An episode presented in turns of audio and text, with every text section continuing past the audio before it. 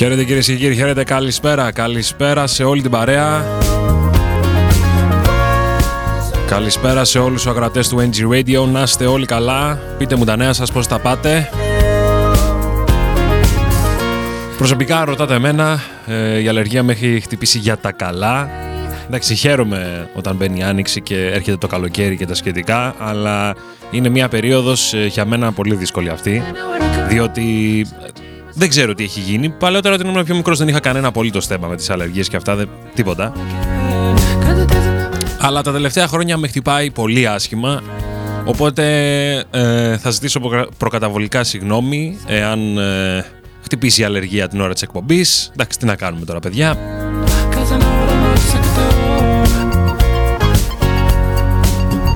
Προσπαθώ κι εγώ με ε, ό,τι βρω μπροστά μου, φάρμακα, σπρέι, ιστορίες, λίγο να κρατηθώ τουλάχιστον αυτή τη μία ώρα που θα σας κρατήσω συντροφιά μέχρι τις 9 η ώρα για την τεχνολογική συνημέρωση. Είναι πάρα πολύ βασικό, παιδιά. Πρέπει οπωσδήποτε να ενημερωνόμαστε για την τεχνολογία. Δεν γίνεται. Η τεχνολογία είναι παντού, ανάμεσά μας. Ε, όλοι την έχουμε στα σπίτια μας ε, και πρέπει να γνωρίζουμε τουλάχιστον τα βασικά. Και γι' αυτό λοιπόν κυρίες και κύριοι, μη σας κάνει εντύπωση τώρα άμα το, ε, για όλα όσα λέμε. Πρέπει να, να ξέρετε τι, τι γίνεται. Να ενημερωνόμαστε.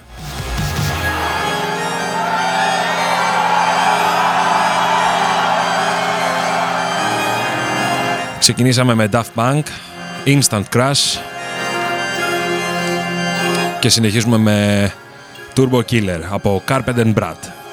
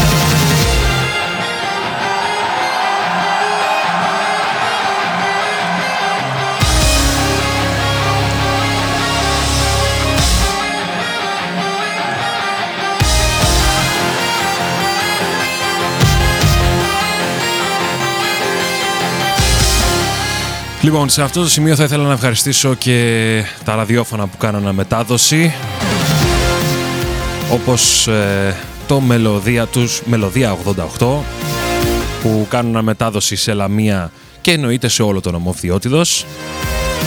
Επίσης τον Ενπλό 89,2 που αναμεταδίδει σε Θεσπρωτεία, Κέρκυρα και Ιωάννινα. Πολλά φιλιά σε όλους. Και επίσης το Ράδιο Μέλη 106,6 που αναμεταδίδει σε όλο τον Ομό Κοζάνης. Επίσης να πούμε για όσους θέλετε να ακούσετε την εκπομπή σε επανάληψη στον ε, Μελωδία 88, την ακούτε κάθε Σάββατο στις 11 ε, η ώρα το πρωί και επίσης ε, στον NPLO 89,2 ακούτε την ε, εκπομπή σε επανάληψη κάθε Σάββατο στις 12 η ώρα το μεσημέρι. Για να μην χάνετε έτσι την τεχνολογική σας ενημέρωση, παιδιά. Όπως είπα, είναι πάρα πολύ σημαντικό.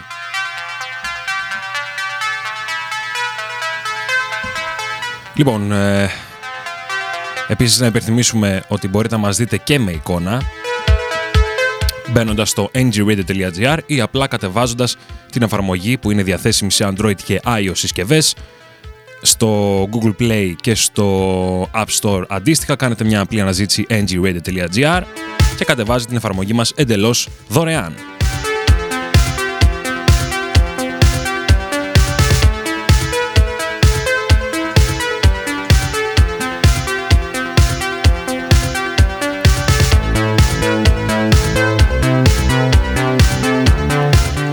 Λοιπόν, σήμερα θα ξεκινήσουμε την ε, τεχνολογική μας ενημέρωση με, τα, με τις καινούριες φήμες που έχουν ε, διαρρεύσει για τα ολοκένουργια iPhones.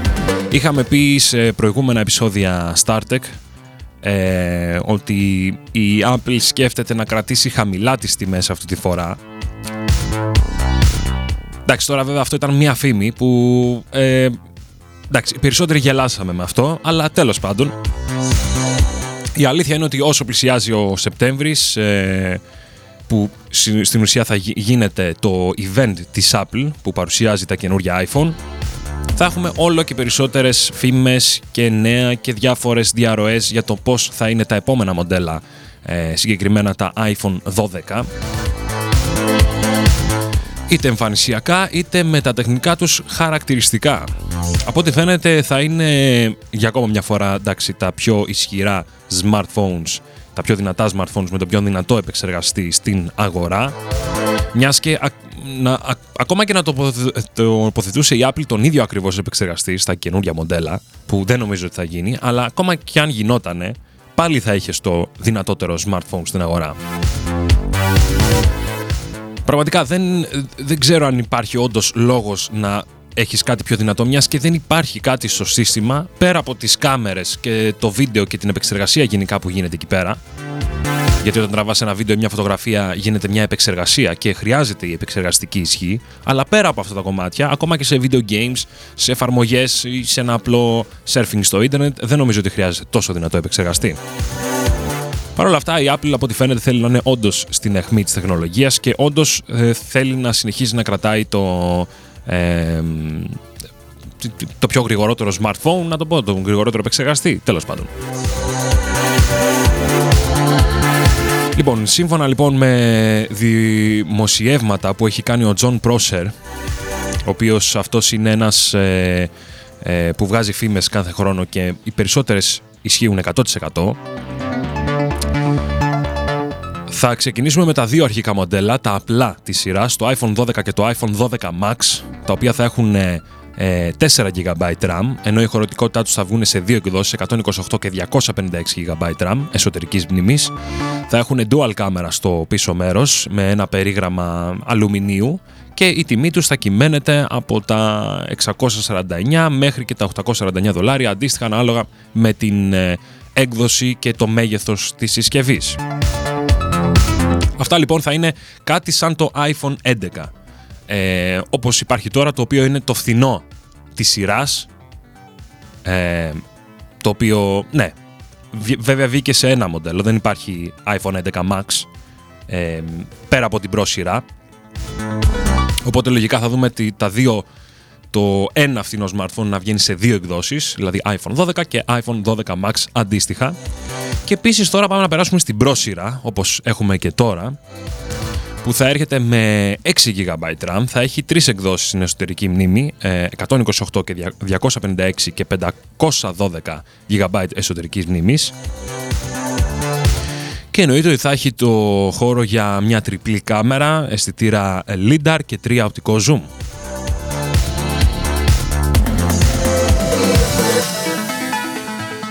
Το, το design της συσκευής εννοείται ότι θα έχει περίγραμμα πάλι από ανοξίδωτο ατσάλι που από όσα είδαμε σε τεστ που γίνανε στο YouTube όντως είναι πιο ανθεκτικά. Και εννοείται εδώ πέρα τώρα οι τιμές θα είναι οι κλασικές τιμές που ξεκινάνε από 1000 δολάρια και μπορούν να φτάσουν μέχρι και τα 1400 δολάρια αντίστοιχα. Ανάλογα πάντα με την έκδοση και με ποια συσκευή ε, τι έχετε επιλέξει.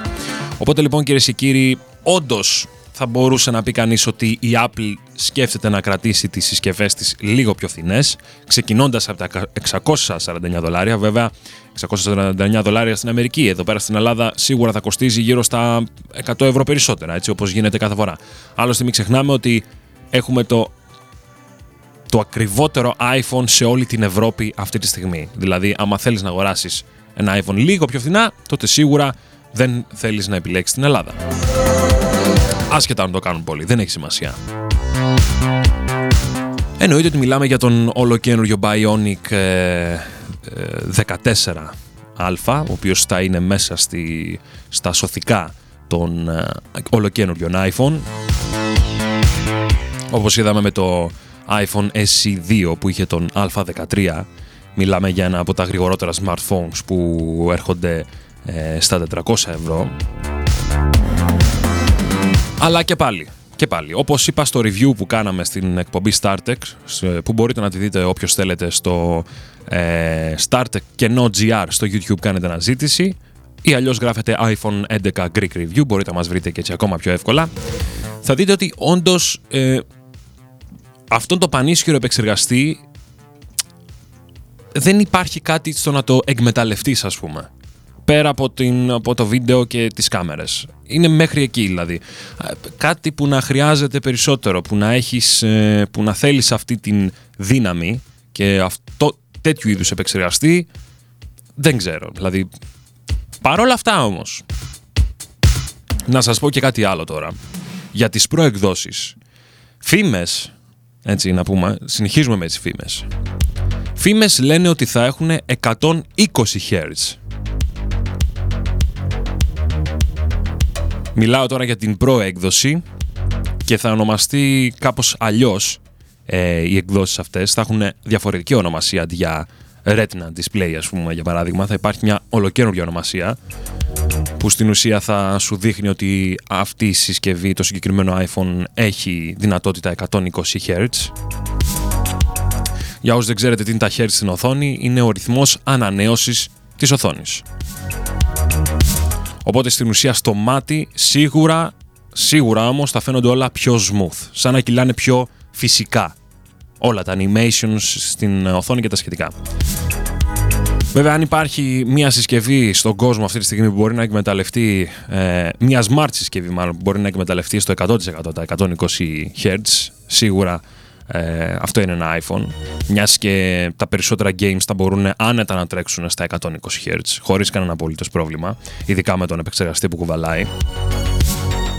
Οπότε στην ε, προσειρά του iPhone 12 σίγουρα θα ενθουσιαστούν πάρα πολλοί χρήστες που, και πάρα πολλοί fans που προτιμάνε 120 Hz.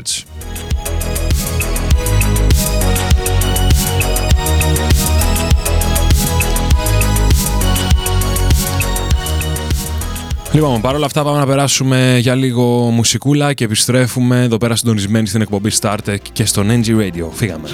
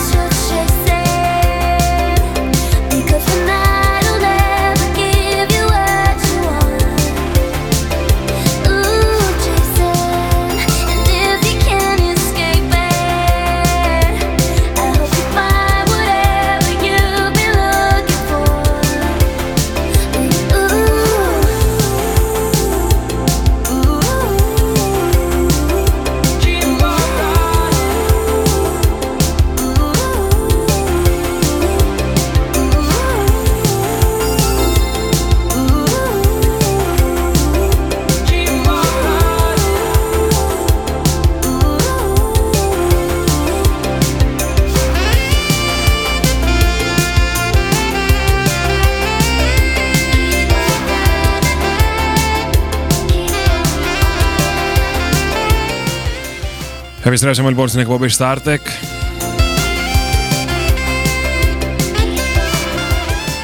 Και πάμε τώρα να περάσουμε στα ευχάριστα νέα λοιπόν κυρίες και κύριοι. Δεν ξέρω όσοι θυμάστε παλιά.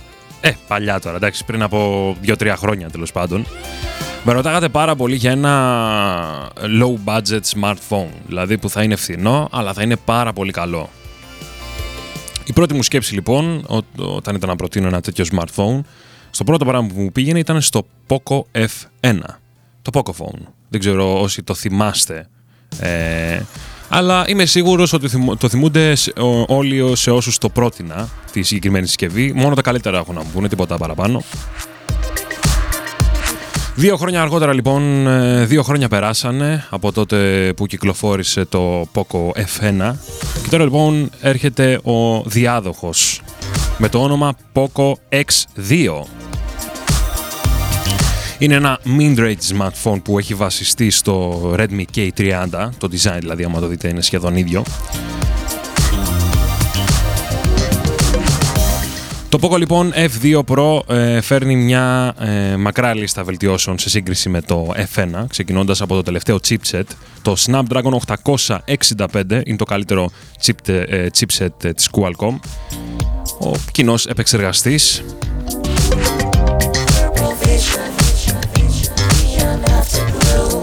και είναι ένα από τα πρώτα που διαθέτει αναβαθμιζόμενα προγράμματα οδήγησης GPU, τα οποία ε, θα μπορούσαν να βελτιώσουν τη μακροζωία του τηλεφώνου. Ο, χρόνος, ο χώρος αποθήκευσης ξεκινά από τα 128 GB, διπλάσιο από πριν δηλαδή, και υπάρχει επίσης και μια επιλογή με, στα 256 GB για όσους θέλουν περισσότερο χώρο ε, για δεδομένα. Επιπλέον έχει τον γρηγορότερο χώρο αποθήκευσης UFS 3.1 από 2.1 Και επίσης να πούμε ότι. Εντάξει, η αλήθεια είναι ότι. Ναι, εδώ πέρα μπορεί κάποιοι να ξενήσουν το ότι δεν έχει ε, υποδοχή microSD. Μπορεί κάποιοι να ξυνήσετε, ναι το ξέρω, αλλά και πάλι υπάρχει επιλογή. Θα μου πεις τώρα ότι λογικό είναι να είναι πιο ακριβή αυτή η επιλογή και θα μπορούσα απλά να πάρω μια microSD με περισσότερο χώρο από 256 GB και θα συμφωνήσω σε αυτό. Και εμένα με παραξένευσε η αλήθεια είναι. Για ποιο λόγο να αφαιρέσεις τη microSD.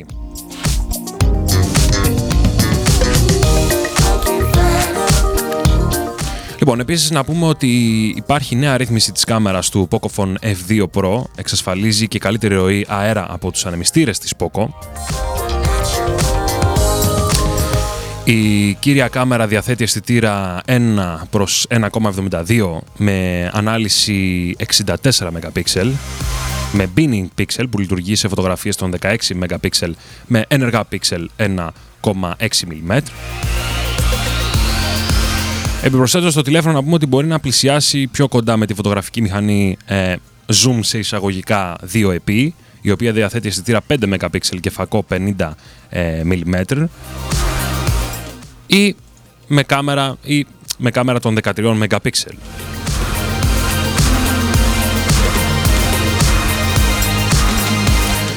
Η selfie κάμερα τώρα βρίσκεται εντάξει, στο μπροστινό μέρος, λογικό, έρχεται με αισθητήρα 20 MP με ε, μηχανοκίνητο αναδυόμενο μηχανισμό. Αυτό λοιπόν αφήνει την οθόνη των 6,67 inch εντελώς ε, καθαρή. Δηλαδή βλέπεις μία οθόνη σκέτη και καθόλου αισθητήρες πάνω, τίποτα. Ούτε bezel, ούτε τίποτα. Να πούμε ότι η οθόνη, μια και πιάσαμε την οθόνη, ότι έρχεται, είναι τεχνολογίας Super AMOLED με υποστήριξη HDR+, οπότε μπορείτε να περιμένετε αύξηση της ποιότητας εικόνας, ακόμα και, και αν η ανάλυση παραμένει Full HD.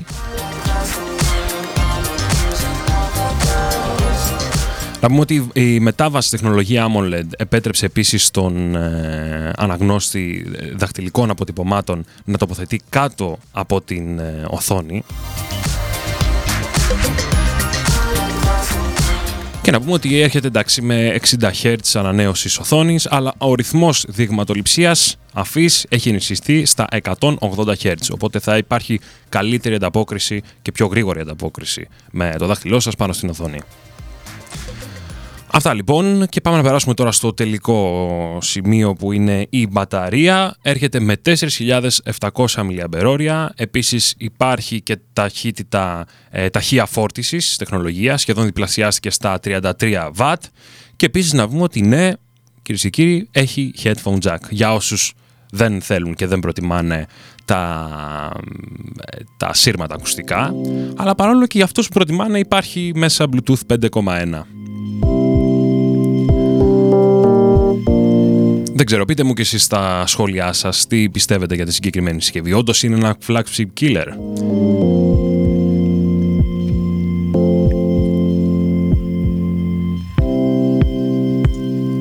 Μιλάμε όντως για μια πάρα πολύ δυνατή συσκευή. Λοιπόν, παρόλα αυτά πάμε να ακούσουμε στα Arcadian και Heart και επιστρέφουμε αμέσως εδώ στον αέρα του NG Radio. Φύγαμε.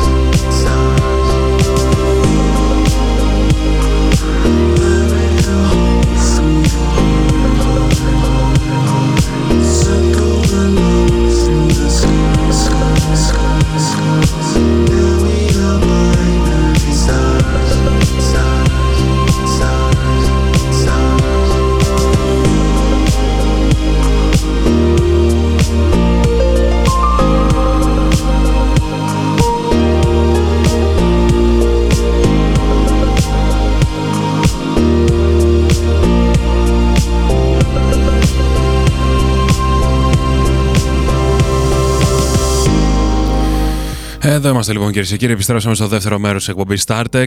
Στο μικρόφωνο Τάσου Περόγλου και θα σας κρατήσω συντροφιά μέχρι τις 9 η ώρα το βράδυ για την τεχνολογική σας ενημέρωση. Να πούμε ότι στέλνετε οποιαδήποτε απορία έχετε ή ό,τι άλλο θέλετε, τα νέα σας, ας πούμε, για παράδειγμα, στο στούντιο παπάκι ngradio.gr. Γράφετε ό,τι μα ό,τι αγαπάτε εσείς και επίσης μας βρίσκετε στα ε, κυριότερα social, Facebook, Twitter, Instagram, κάνοντας μια απλή αναζήτηση ngradio.gr. Να χαιρετήσουμε επίσης και όλους τους σταθμούς που μας κάνουν μετάδοση και εννοείται και τους ακροατές από εκεί, όπως ας πούμε το Μελωδία 88 FM που αναμεταδίδει σε, σε Λαμία και σε όλο τον ομοφιότητα.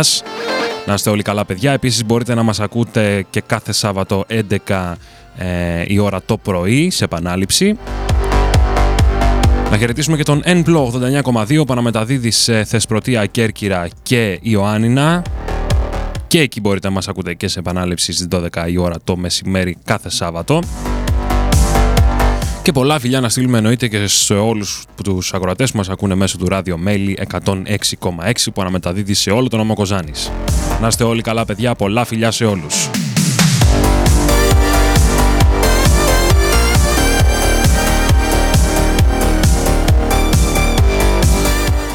Επίσης να υπενθυμίσουμε ότι μπορείτε να μας δείτε, να μας βλέπετε κανονικά και με εικόνα από τις 12 η ώρα το μεσημέρι μέχρι τη 1 η ώρα το βράδυ μέσω του site μας ngradio.gr ή από την εφαρμογή που μπορείτε να κατεβάσετε σε Android και iOS συσκευές.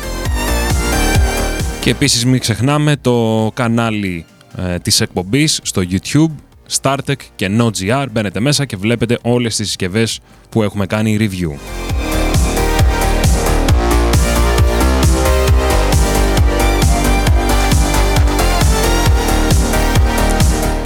Και πριν μιλήσαμε για ε, Xiaomi συσκευές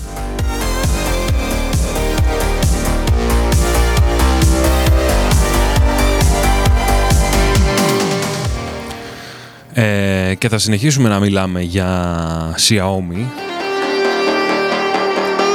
και να πούμε για το ολοκένουργιο update που έρχεται στις 19 Μαΐου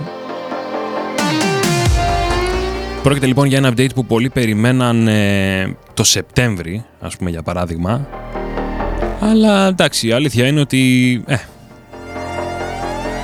στη, στο review του Xiaomi Mi Note 10 που κάναμε σαν εκπομπή θα δείτε και λέω ότι θα λάβει σύντομα το update σε MIUI 12.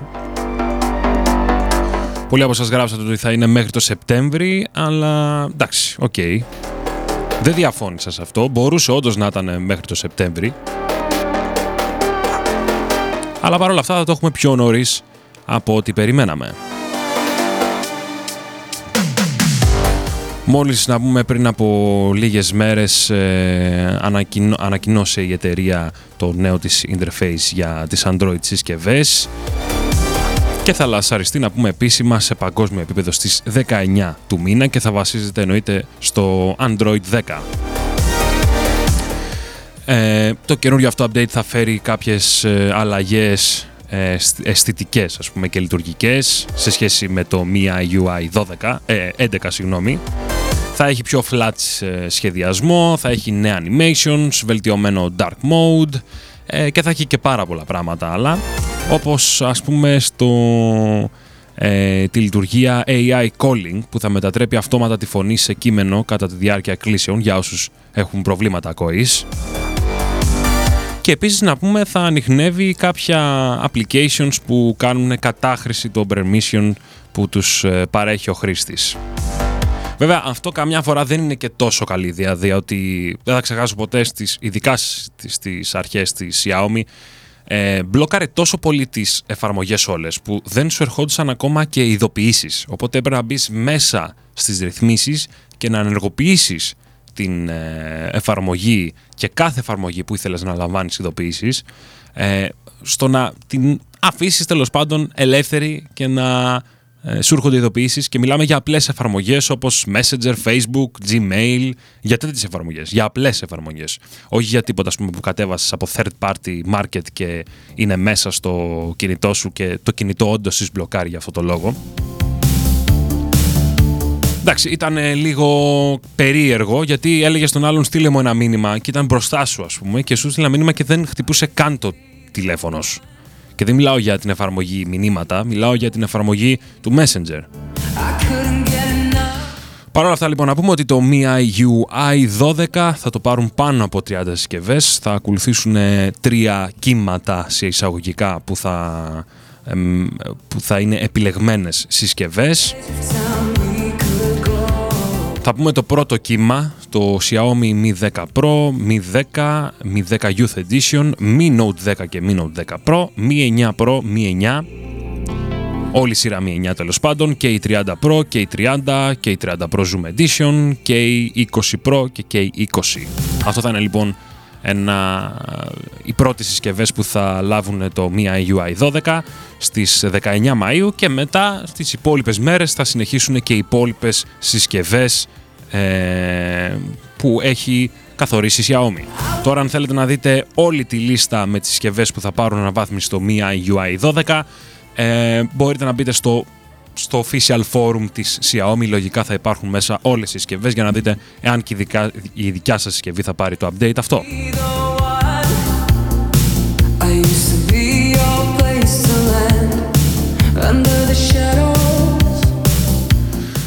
Εντάξει, η αλήθεια είναι ότι είναι ενδιαφέρον γιατί παρόλο που πρόκειται για την ε, Xiaomi, μια κινέζικη εταιρεία ε, και βγάζει πάρα πολλές συσκευές, δεν περιμένεις να πάρουν update και όλες οι συσκευές. Παρ' όλα αυτά βλέπουμε ότι κάποιες συσκευές οι οποίες έχουν κυκλοφορήσει εδώ και αρκετό καιρό, όπως ας πούμε το Redmi Note 8 Pro για παράδειγμα και αυτό θα πάρει την αναβάθμιση. Γενικά βλέπω αρκετές συσκευές, πολλές συσκευές, οπότε έχεις πολλές πιθανότητες να είναι το κινητό σου μέσα σε αυτή τη λίστα.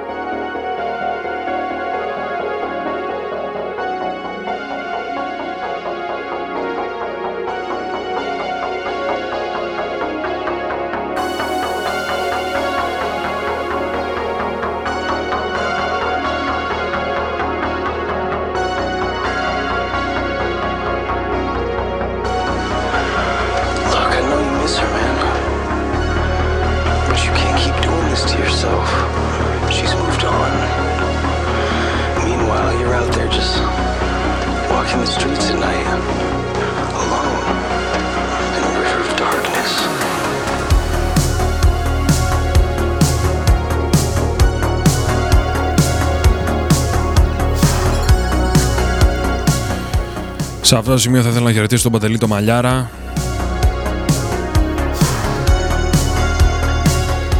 Καλησπέρα Τάσο και καλή εκπομπή. Να σε καλά Παντελή. Επίσης να χαιρετήσουμε και το Φωτεινή ε, Θεσσαλονικιά. Γεια σου Φωτεινούλα, να σε καλά, πολλά φιλιά. Λέει καλησπέρα πολύ αγαπημένε, ε, πολύ αγαπημένε μας Τασούλη και καλή εκπομπή, πολλά φιλιά και όλοι μας την αγάπη. Να σε καλά Φωτεινούλα, πολλά φιλιά. Σε ευχαριστώ πάρα πολύ και για τις ε, φωτογραφίες που έχεις τραβήξει από το watch του σταθμού. Να χαιρετήσουμε και την Αναστασία Ραπτοπούλου. Γεια σου Αναστασία, να σε καλά.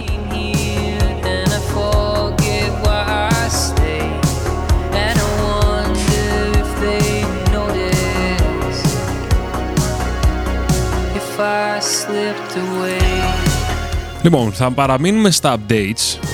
Δεν ξέρω για κάποιοι από εσάς σίγουρα έχετε πάρει την ε, αναβάθμιση στο design γενικά του Facebook. Πρόκειται για τη νέα έκδοση για την desktop ε, version του Facebook και είναι διαθέσιμη για όλους πλέον. Σιγά σιγά λοιπόν θα δείτε τα ε, προφίλ σας στο facebook να αλλάζουν στην desktop μορφή τους. Δηλαδή, όταν λέμε desktop, εννοούμε σε αυτές τις στο browser, έτσι, κοινό στον υπολογιστή σας. Η πλατφόρμα ανακοίνωσε πως πλέον είναι η νέα μορφή, μπορεί να ε, περαστεί σε όλα τα accounts και οι χρήστες μπορούν να έχουν πιο γρήγορη πρόσβαση σε περιεχόμενο, ενώ έχουν στη διάθεσή τους να πούμε και ένα dark mode, για να ενεργοποιήσετε αυτή τη νέα μορφή του Facebook σε υπολογιστές desktop και laptop, ε, δεν έχετε παρά να κάνετε κλικ στο εικονίδιο που δείχνει προς τα κάτω στο επάνω δεξιά μέρος της οθόνης εννοούμε είναι κοινώ το μενού του Facebook και να επιλέξετε το Switch to New Facebook. Από το ίδιο μέρος λοιπόν μπορείτε να βρείτε και την επιλογή για την ενεργοποίηση και απενεργοποίηση του Dark Mode και να πούμε ότι στόχος του Facebook με το νέο αυτό design είναι να εστιάσει περισσότερο σε βίντεος και τα newsfeed και πιο εύκολη πρόσβαση σε events, groups και τα σχετικά.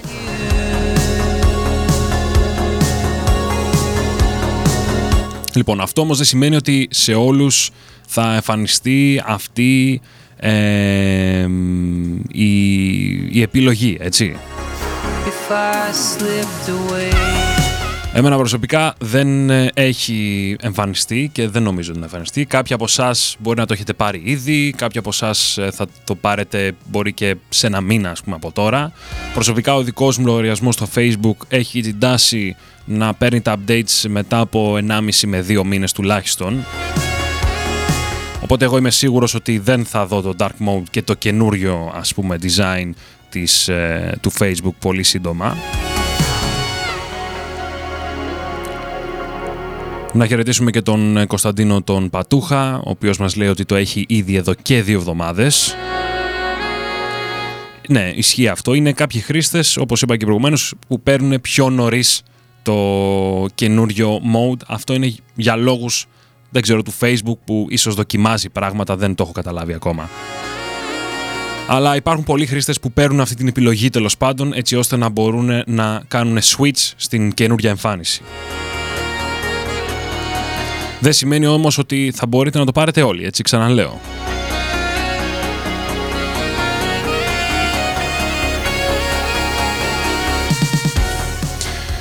Και θα παραμείνουμε στο Facebook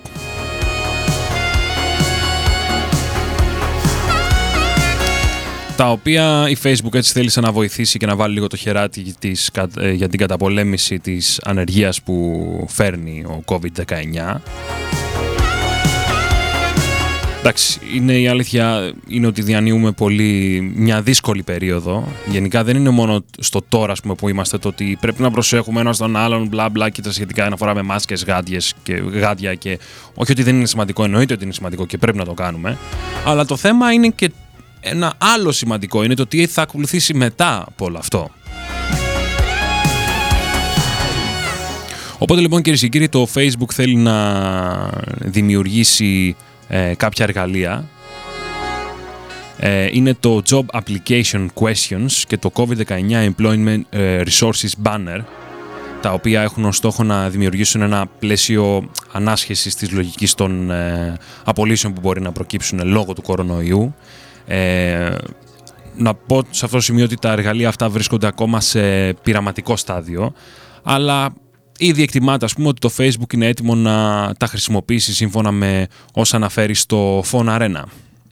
Το πρώτο εργαλείο, να πούμε, το Job Application Questions, είναι μια σειρά ερωτήσεων που θα έκανε κανείς σε έναν υποψήφιο εργαζόμενο που μπορεί να τις απαντά, ε, κάνεις στο προφίλ, ε, που μπορεί να τις απαντά γενικά στα προφίλ σας και ε, μια απλή λίστα τέλος πάντων ερωτήσεων προκειμένου έτσι να μπορεί να γίνεται μια πρώτη επιλογή από τους ενδιαφερόμενους εργοδότες και να έτσι δείχνουν την, το ενδιαφέρον τους καθώς και άλλα στοιχεία τέλος πάντων. Και επίσης μετά έχουμε το δεύτερο εργαλείο το οποίο είναι το, έρχεται με όνομα COVID-19 Employment Resources που στην ουσία είναι ένα banner, μια διαδικτυακή διαφήμιση που ενημερώνει για όλες τις παροχές που δίνονται στους εργαζόμενους στις Ηνωμένες Πολιτείες Αμερικής από τις άρχες στο πλαίσιο των ειδικών ενισχύσεων ή των εκτάκτων μέτρων που λαμβάνονται εξαιτίας της πανδημίας. Το εργαλείο αυτό να πούμε ότι θα μπορούσε να προσαρμοστεί και σε άλλες χώρες, οπότε υπάρχει ε, αυτή η περίπτωση να το δούμε και να έρχεται και ακόμα και σε Ευρώπη, αλλά και σε, και σε άλλες χώρες, έτσι εκτός Ευρώπης εννοείται. Εντάξει, αυτό όμως δεν σημαίνει ότι είναι η λύση σε όλα τα προβλήματα που έχει μια κοινωνία, έτσι. Παρ' όλα αυτά είναι σημαντικό που βλέπεις, ε, να βλέπεις μια, ε, ένα τόσο μεγάλο κοινωνικό δίκτυο να, κάτι, να κάνει τέλος πάντων.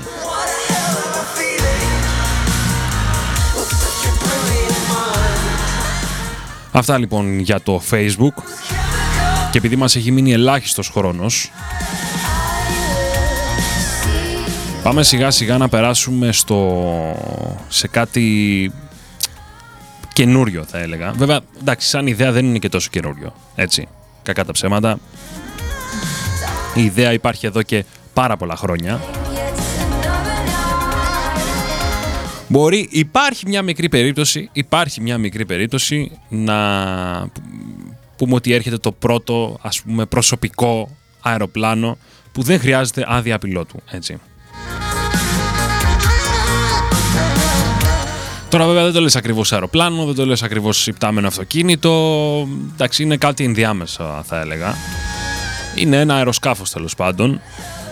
Πρόκειται για το Atlas E-Volt ε, Vatfly, το πρώτο αεροσκάφος αναψυχής που θα βγει στην αγορά χωρίς να απαιτείται άδεια πιλότου από τον χειριστή του. Πολύ σημαντικό αυτό. Έχει τέσσερις ε, αθόρυβους ε, ρότορες που δουλεύουν με μπαταρία ε, η οποία φορτίζει σε μόλις δύο ώρες. Να πούμε ότι το σασί της, ε, του αεροσκάφους αυτού έρχεται με ανθρακονήματα και ζυγίζει μόλις 129 κιλά. Ε, πιάνει ταχύτητες μέχρι και 200 χιλιόμετρα την ώρα στον αέρα. Τώρα βέβαια ο χρόνος λίγο που θα έχεις για να πετάξεις ε, δεν θα έλεγα ότι είναι και αρκετός, περιορίζεται στη μία ώρα. Βέβαια, 200 χιλιόμετρα την ώρα. Μπορείς να διανύσεις 200 χιλιόμετρα, ας πούμε.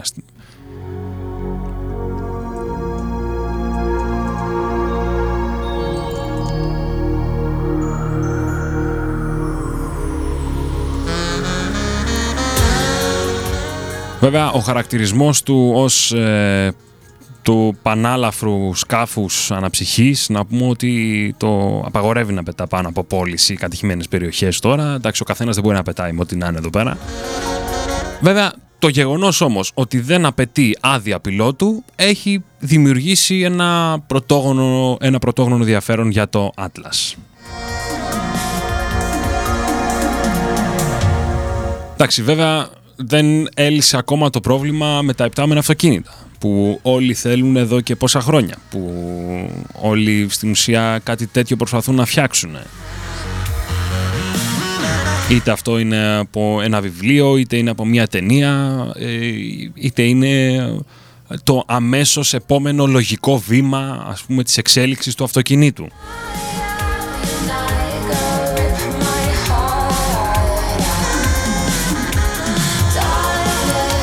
Και επίσης πόσο θα κοστίζει τώρα τελικά όλο αυτό; Γιατί άμα να κοστίζει ένα εκατομμύριο, τότε. εντάξει. Τότε κράτα το φίλο μου για την πάρτι σου. Δηλαδή θα πληρώσουμε. θα πάμε με αεροπλάνο. Άστο, δεν πειράζει.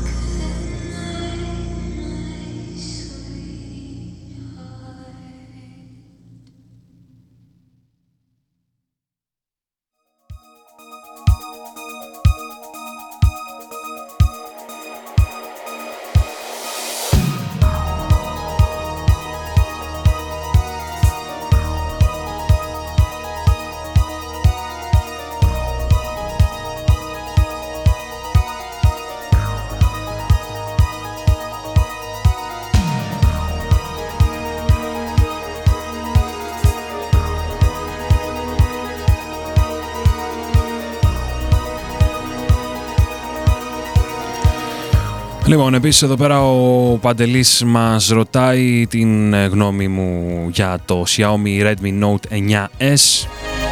Η αλήθεια είναι Παντελή ότι δεν την έχω δοκιμάσει την συσκευή και δεν την έχω πιάσει στα χέρια μου για να σου πω 100% αλλά αυτό που έχω δοκιμάσει σίγουρα είναι γενικά το user interface της ε, ε, Xiaomi το οποίο είναι πάρα πολύ καλό και αξιόπιστο και επίσης ε, από ό,τι φαίνεται έχει μια τεράστια μπαταρία, ε, μεγάλη χωρητικότητα στα 5.020 mAh που πίστεψε με θα κρατήσει πολλές ώρες και σε συνδυασμό με το Snapdragon 720G ο οποίος και αυτός είναι πάρα πολύ καλός επεξεργαστής και τον έχω δοκιμάσει σε άλλες συσκευές Xiaomi.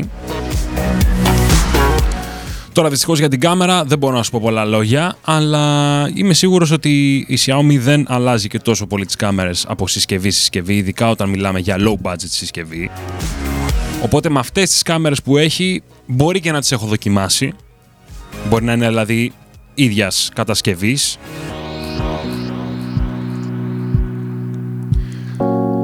Εντάξει, όλα τα smartphones Xiaomi βγάζουν αρκετά καλές φωτογραφίες. Λίγο σε χαμηλό φωτισμό εκεί πέρα είναι που χάνουν πάνω κάτω.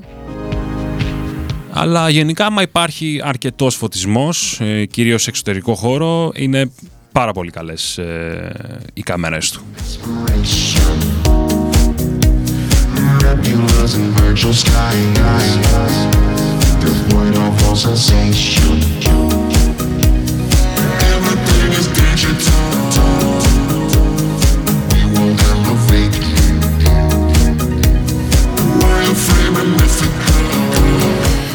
Λοιπόν, παρόλα αυτά κυρίες και κύριοι, αυτός ε, ήταν ο χρόνος μου.